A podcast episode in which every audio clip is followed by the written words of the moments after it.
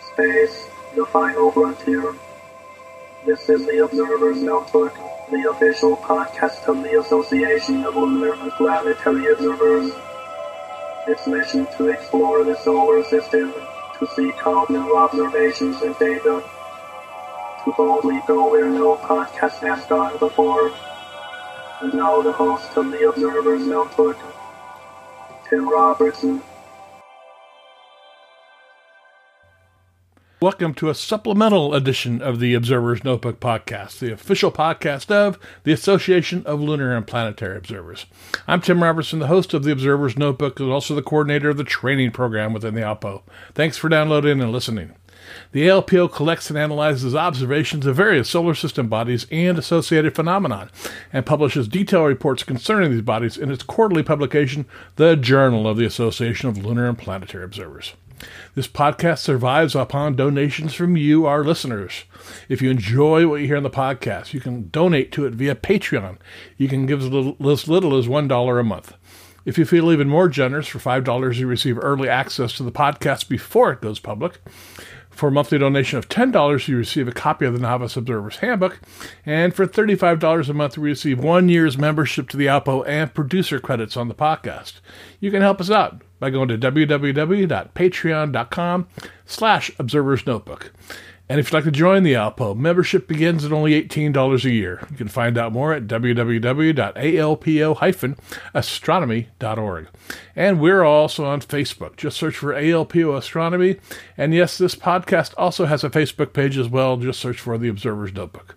And if you enjoy what you hear in the podcast, please subscribe. That way you'll never miss any episode. And now, this special supplemental edition, where we're going to talk about the upcoming Gemini meteor shower with Bob Lunsford. Hope you enjoy.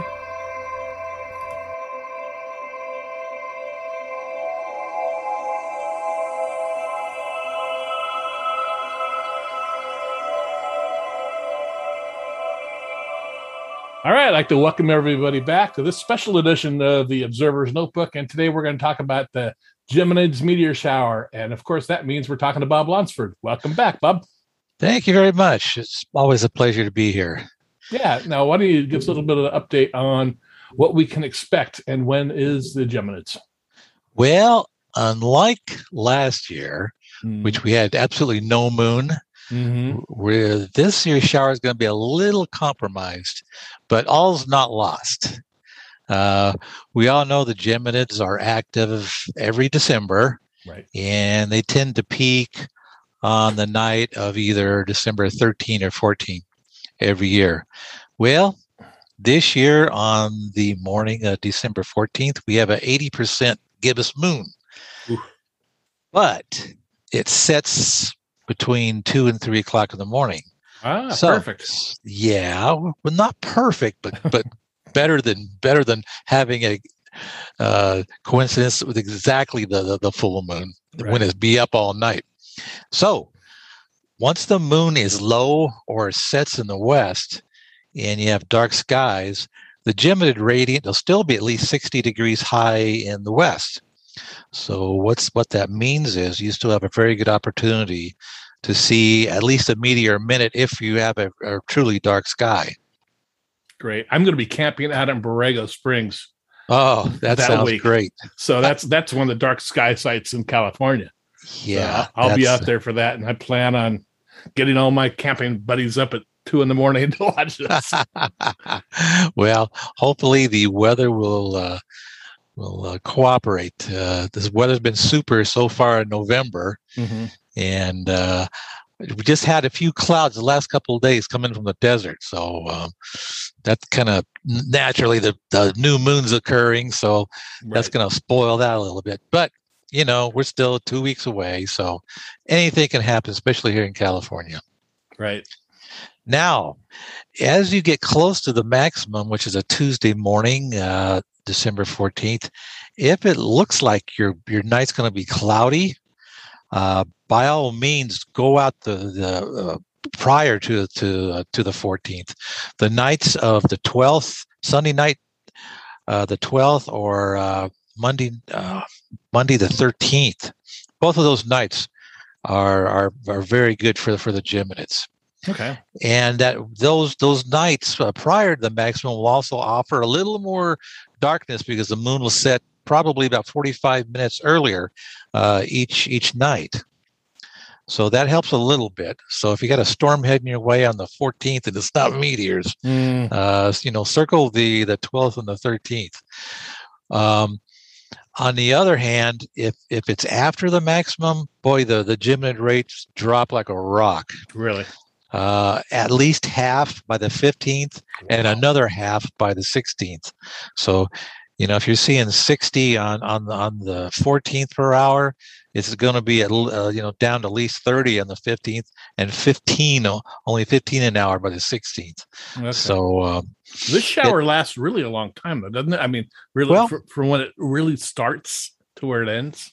you you're you you you're exactly correct on that and we've we've actually discovered recently that there was a minor shower called the theta Aurigids Mm-hmm.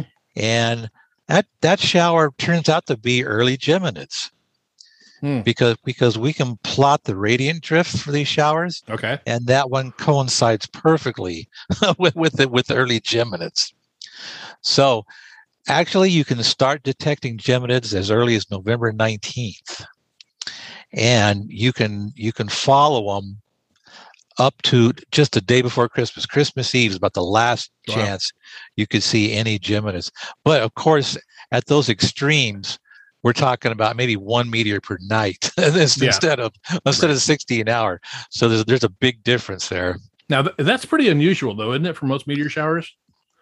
Actually you know with all the video work we're doing now Oh, where we're finding out that a lot of these uh, minor showers are associated with the major ones so no it's not that surprising and okay. we're we're we're finding out that the uh, activity periods are a lot longer than the normal. Um, you know, like I said, thanks to these video cameras that that can see faint meteors and uh, Mhm. don't fall asleep like some of us folks do out out in the middle of the night. so um, Okay. So so if we get up at three o'clock in the morning on the morning of the thirteenth, where are we going to look? okay, actually that'll be the night before the maximum. So we want Okay. the mo- morning of the 14th. Okay. Um, if it's at three o'clock, the moon will be gone. You can look anywhere in the sky, but you will notice that most of the meteors, and I say most because not all meteors you see that morning are going to, be Geminids, because there's a lot of other minor activity going on. Plus, the sporadic rates are are pumping out about a dozen an hour, so that's that certainly helps. So, look anywhere you want, probably toward the darkest sky that doesn't have trees or hills in your way, and you will notice that you'll see a bunch of meteors shooting from one area of the sky, which is probably about 60 to 50 degrees high in the west, and that'll be the, the Geminids. The, the radiant on that night is very close to the bright star Castor in in the in Gemini. Okay. And if uh, if you ever do any work in double stars, you'll notice that's one of the best double Mhm. stars in the sky True. True. True. very easily visible to the naked eye. Uh, in fact, there's there's two bright stars, Castor and Pollux, are very close together, probably about five degrees apart, and uh, they will be in the west. The meteors will be shooting out of the radiant. If you look directly at Castor, the meteors uh, will be foreshortened, which which means they'll be coming. Uh, the, the ones that sh- that uh, come that appear close to the radiant will be shorter and coming more at you. So they'll be a little more difficult to to see rather than one 90 degrees away, which would be the longest uh, meteors you'll see from the Geminids. Okay. So what we what we do is we suggest that folks put put the radiant at the edge of their vision when, when they're looking. Uh, that way you can you can see a good sample of of uh, Geminid meteors shooting out at least uh, you know uh, 180 degrees out of, out of the radiant. Okay. Now at its maximum, how many do we expect to see Well, under, under good seeing conditions? under good seeing conditions. Uh, if we're talking about three o'clock again, I would say 60 an hour. oh, okay. Uh, you know, with the the radiant won't be overhead like it is at 1:30, uh, but at at that time you're going to have moonlight too. So Okay, and unlike most meteor showers too, that's not one a minute. That is, Oh, you'll, have a series of six or seven appear, and then you'll have a a leg, right? Exactly exactly i can't tell you how many people go out for for 10 minutes. minutes and say i didn't see a thing Right. you guys you guys are full of it Yep. well meteors are notoriously clumpy they they they show up all at once or, or none at all so Mm. it's it's not you know not cyclical like a like one every 60 seconds no siree yeah, yeah. Now, are, are these bright meteors? You know what? Actually, most meteor showers are on the dim side. Um, that that makes up a, a large portion of them. But Okay. the more meteors that are produced, the more bright ones you you will get. Okay. So so if your skies are really dark, you're going to see a lot of faint ones, but you will also see more bright ones too. And the the Geminids are you know being the normally the strongest shower of the year. Uh, they may have difficulty this year since the Perseids put on such a great show Yeah. uh, back in August. But uh, since they're so strong, a, a higher percentage of the meteors uh, will be bright. And what's really cool is you'll, you'll see some nice colors uh, out of those meteors. Oh, really? Yes, yes. Okay. And those colors are actually produced by the elements present in Geminid meteors. Now, that's not true for fast showers like the Perseids, because the Perseids actually ignite. Uh, I shouldn't say ignite, but they they they excite uh, the uh, atmospheric molecules up in the upper atmosphere. And what you're actually seeing then with these very very fast meteors is uh, ionized oxygen and nitrogen. Hmm. So you're getting green meteors and pink meteors, uh, mostly from the Perseids. Whereas if you see a green Geminid, chances are it's uh, highly composed of nickel. Well, is okay. Most comets are. Um, I'm sorry. Most meteor showers are related to some comet, but this one's not. Well, that's true, but we we don't know for sure that uh, this particular asteroid could have been a comet many eons ago. All right. Uh, it it may be a dead comet now, but uh, when it does uh, pass near perihelion, we do see a, uh, a, a tail uh, on this particular asteroid. Really? So you know, asteroid slash comet. So Okay. All right. but yes, definitely, it- it's it's it's in an asteroidal orbit. Okay. So, but you, you know, you know, Jupiter is up out there bouncing these guys around. Right. So, Changes the orbits of all of them. right, right. So, uh, definitely, it, it was always thought to be a uh, an asteroid when it was discovered, Mhm. but uh, you know, the, the the equipment scientists are using these days get better and better, and they can actually detect uh, particles of sodium getting blown off, uh, creating a, a tail that's very reminiscent of a comet. So Okay. I'm not sure we can call it strictly an asteroid or strictly a comet. It's just kind of a, a you know progression from one to the other. Yeah, I did a podcast earlier with uh, uh, Frank Melillo, who's our Mercury uh, uh, uh, coordinator in the Alpo, and he brought up a point that Mercury has a tail, a sodium tail. Mhm. And I'm like, really? Because they've done It- observations with Mercury to show that there's little tail coming out from it. Isn't that interesting? It is wow. okay. Um, so overall, uh, the first half of December actually is one of the best times of the year to observe meteors. Uh, the moon will be new on December 4th, and uh, it won't get full until the 18th.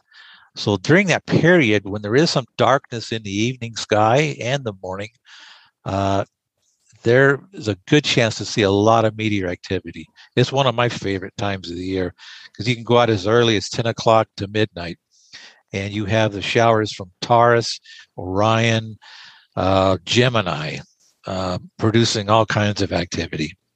Yeah. So it's it's it's it's really entertaining.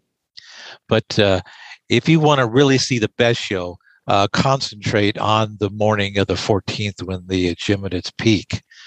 Um, if I could offer some advice, uh, don't walk out there and stand and look halfway up in the sky because you're you're going to get cold and your neck's going to get sore. Uh, find yourself a nice lounge, comfortable lounge chair. This is my favorite part of observing meteors. okay, Tim. I didn't say bring a beer with you. no, hot chocolate. Hot chocolate. okay, there you go. Yeah, that's hot chocolate's more suitable to the to the climate this time of year, isn't it? but uh, yeah, get comfortable and uh, you know bring uh, wear heavy clothing and mm-hmm. bring that blanket and uh, hey, bring a friend too, because yeah. it's kind of boring to be out there alone. You'll hear all these bunnies in the bushes and think it's uh, think it's a coyote or something, you know. yeah. Now, now, now, we've talked about this before, but where should people go to really see a meteor shower? Well, well, if you really want to see it, go to a mountaintop where you have no trees or anything blocking your view mm-hmm. and the air is thinner out there.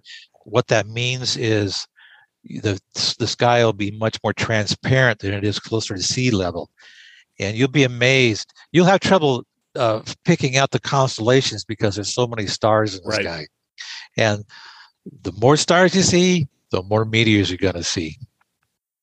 That's good. So, That's a good point. And also, you don't with meteor showers, you don't need a telescope. You don't need binoculars like you mentioned, you just get your your your lounge chair out there and kick back with a blanket, some hot chocolate, and look up, and that's really it. Yeah. Now, most people just go out for the heck of it and enjoy the show like it's the Fourth of July fireworks. But believe it or not, there is some crazy people out there that actually categorize every meteor they see. They do science and do science. right. yeah. well, let, us talk about how we can do science. Anybody that goes out there and, and observes a meteor shower. Okay. You have to do a little work on this. You have to associate each meteor you see. So you need to tell us that whether they're geminids or okay. whether they're just random activity. Now that's that's a good starting point. If you can just do those two, that that would be perfectly fine. Mm-hmm. But some of us can pick out the November Orionids or the uh, Leonids, the December Leonids, and there's even Ursids in December. And you can so, tell that by the radiant where the where the meteors right. are coming from. Believe it or not, I take a black shoestring out, and when I see something, I will hold that shoestring in front of the path that the meteor just passed. And by following that shoestring back to where the meteor started and even extending it further, I can tell exactly which radiant that that meteor passed through. That's a really cool way to do. I never thought of that. Now you now you think, well, why that dummy got black one instead of white? Actually, black. The the sky is not perfectly black. A black shoestring shows up okay awesomely okay. well against against the dark sky. So um, yeah, okay. uh, that's just fi- find the radiant of yeah because like, right. Like said, of, they come of, from they come meteor. from I believe you said they come from uh, Castor, right?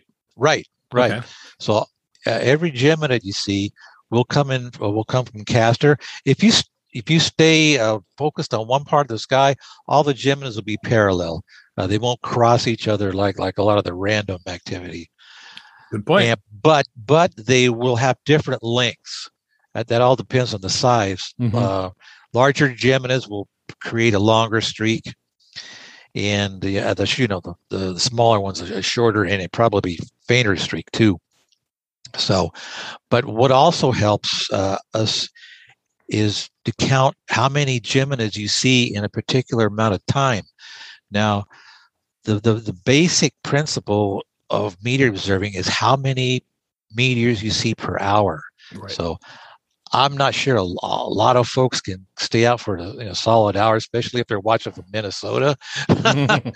but at least a half hour, you know, that way we can multiply by two what what you saw. Right. But you know, try to record how many of these you saw, how many random ones you saw, and what also is necessary is your st- uh, sky conditions. Now, most of us sophisticated people uh, use the, uh, the, the the the zenith uh, the zenith star. Uh, what's the, what's the faintest star you can you can see? Mm-hmm. And it that all depends on your location, whether you have a street light right next to your house or, Right, items right, like right. that. Uh, uh, where you're going, you're going to be at least have a, uh, a limiting magnitude of probably about 6.5 Yep. Whi- which is very very uh, dim star. Um, most people are a lot closer to 5.0 and if you're downtown somewhere you're lucky to see probably third magnitude. Oh yeah, second or third, So- right? so that's that's important. That's that uh, the uh, the better your conditions the less of a correction uh, uh, you need to uh, to uh, um, figure out your final your final figures you know some person where you're going is going to see a lot more Mm-hmm. therefore someone who- who's watching from downtown la their their uh, rates are going to have to be corrected you know two or three times at least Right. and, and believe me it makes a difference one magnitude Oh. can can can double the the amount of uh, meteor activity you see That, that that that's very true. Yeah. So I- yeah, Yeah. I- I'm looking forward to that. But that's something people should keep in mind too. If they plan on submitting observations to you, you know, figure out what the limited magnitude is, where they're at. right You know, and that's fairly easy to do. Um, Right. a little star chart. a, lot of, And- a lot of people use the little dipper for doing that. Yes, that's that's that's a good one. That that has some very faint stars. Yep. So if, if there's there's one star that you can barely see, uh, find out that magnitude is probably going to be around five Yep. point point zero or five five, and that will tell us your sky conditions, which is very important.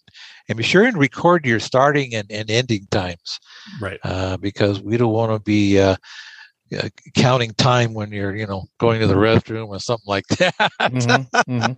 we want to know exactly uh, the, uh, how much time you spent watching the sky, and be sure to mention any clouds or or even even some hills or something in a way. Like if if ten percent of your field of view is blocked, that, uh, that's that's important. Uh, you know, all of this is going to be in the upcoming Geminid uh, article I'm going to post on the ALPO website this weekend. Okay. So so folks can uh, check that out, and there'll be links in there to get more uh, more information that I probably forgot to mention, but uh, be sure and check that out. There'll be charts in there showing where the Geminid uh, radiant will be throughout the night. Okay, and I will link all that in the show notes below, so everybody can just click on that from this podcast and see all that information. Uh, one more thing: there are a lot of folks who can't get up at at three in the morning, so uh, my advice for people who have to observe in moonlight is to face away from it. The The moon will be in the uh, southeastern to southern sky, depending on the time of night you're out. So if you're limited to only watching the Geminid meteor shower during the evening hours, uh, face toward the north, about halfway up. Just just make sure the moon is is behind you and and uh, you're not messing up your your night vision there. And believe it or not, uh, the moonlight affects slower meteors like the Geminis a lot less than it does the Perseids. Hmm. Because you know your average Perseid meteor is probably what uh, two to five tenths of a second in duration. Well, that that's that's pretty short, and chances are, if if you're uh, if the moon is bright, you're going to have a less of a chance seeing it. Now, Geminids, on the other hand, are closer to a half second to a full second, which means you have, you know, double the chance of seeing that thing because it's going to be up there twice as, as long. And uh, chances are uh, the moonlight won't affect the Geminids as much as it will the uh, the Perseids. Okay. So all's not lost. Uh, I would expect someone from, uh, you know, let's take suburban skies going out at eight o'clock and spending an hour. I bet you 10 meteors is, is not beyond the, the, the realm of possibility. Okay. And who knows, He might get a fireball at that time. That's true. Uh, Geminids are well known for fireballs. By the way, fireballs are any meteor that's brighter than the planet Venus, which just happens to be in the evening sky uh, this particular month. That's right. So any meteor brighter than Venus, you can call it a fireball. Okay. So what you're looking for in the way of observations is an hourly count, and then uh, distinguishing whether it's a Gemini or it's a straggler from someplace else. Correct. Okay. And your s- sky conditions. Right. Okay. And uh, don't forget to include your location too. Right, it, right. it makes a big difference. Uh, those from uh, further south have the Geminid radiant passing overhead. If you're up near the Canadian border, it'll be further to- toward the south. So, it, it, you know, that would help. Like I said, a lot of that information will be in the article I, I Okay. uh, po- post on the ALPO website. Okay, I'll, I'll look for that and I'll add it. Now, are there Okay. other meteor showers happening uh, later after after this one that we can talk about? There are the Ursids, but unfortunately, that one is only three days after the full moon, Oh, okay. uh, which is, uh, let's see, the 18th, actually four days after the full moon on the night of December 21st and 22nd. Uh, I had a real entertaining session with the Ursids last year. There was a moon that set during the early evening hours, so I went out during the morning, and you know, I didn't see a whole lot, maybe 10 an hour at most, but that's pretty good for that shower. And in that part of the sky, there's normally not much activity. Hmm. Uh, a lot of the radiants are pretty much close to the radiant, uh, radiant, ecliptic, which is in the southern part of the sky. So if you're looking toward the bowl of, of the Little Dipper, uh, chances are it's either going to be a random meteor or if it's near December 21st, 22nd, it's going to be an Ursid. Okay. Okay. Well, great. Uh, is there anything else you'd like to share with our listeners? Uh, not really. Uh, this is a good chance to see uh, activity. So if your sky is clear, uh, shoot, don't don't waste it because uh, you never know. The next meteor shower might be, uh, you know, obscured by rain. So uh, Yeah. I, I Well, believe I- me. I, I challenge our listeners to get out there and observe this meteor shower. It's coming up in a few days, and and please get out there. And if you do an observation, please drop it in the email over to Bob. His email Right. address is going to be in the show notes as well. Right. Uh, lastly, don't say, well, you know what? I'm going to save my effort for next year when there's no COVID or, you know, stuff like this going on. well, next year, the moon will be near its last quarter phase. Oh, the worst time to see it. Well, yeah, it's uh, it's going to be up from probably 11 o'clock on. So uh, Okay. it like I said, not as bad as a full moon, but next year you're the the, the peak hour is, is going to have a moon up in the sky all the way to dawn. oh my So goodness. so like one year out of three is usually perfect, Okay. and then the other two we got a little bit of this, a little bit of that. So Well, this one doesn't sound bad. no, it's it, there's a, a very good opportunity. Yes. So we just need to keep our fingers crossed that uh, we'll have some clear, dry air. And, uh, let it rain on Christmas Day. No, just leave, leave my meteor shower alone. How does 2022 look for meteor showers? Uh, not good at all. Oh no. Actually, it starts out well with the Quadrantids uh, in, in early January. And uh, by golly, we'll do a podcast on that before the new year. How's that sound? Sounds like a plan. But uh, the rest of the year, the, the Perseids are perfectly nailed by a full moon. Oh, Uh, I mentioned the the Geminis are going to have half moon, but actually the Orionids and the Leonids are a little better off. So okay. um, uh, probably a little worse than this year, but you know, not not a total loss. Okay. All right. well, Plus, so we have the the very small possibility of a meteor outburst near near uh, Memorial Day, Oh. and we'll we'll discuss that later on. Uh, okay. I'm sure uh, in May there's going to be all kinds of headlines. Best show ever coming up. well, well, like Comet Kohoutek, yeah. uh, this could be a shot in the dark. That's true. That's true. And if and if you fly halfway around the world, you might be wasting your money. very, very true. Well, this was fun, Bob. Thanks for coming on the podcast again. my, my pleasure. Look forward to doing it again. All right.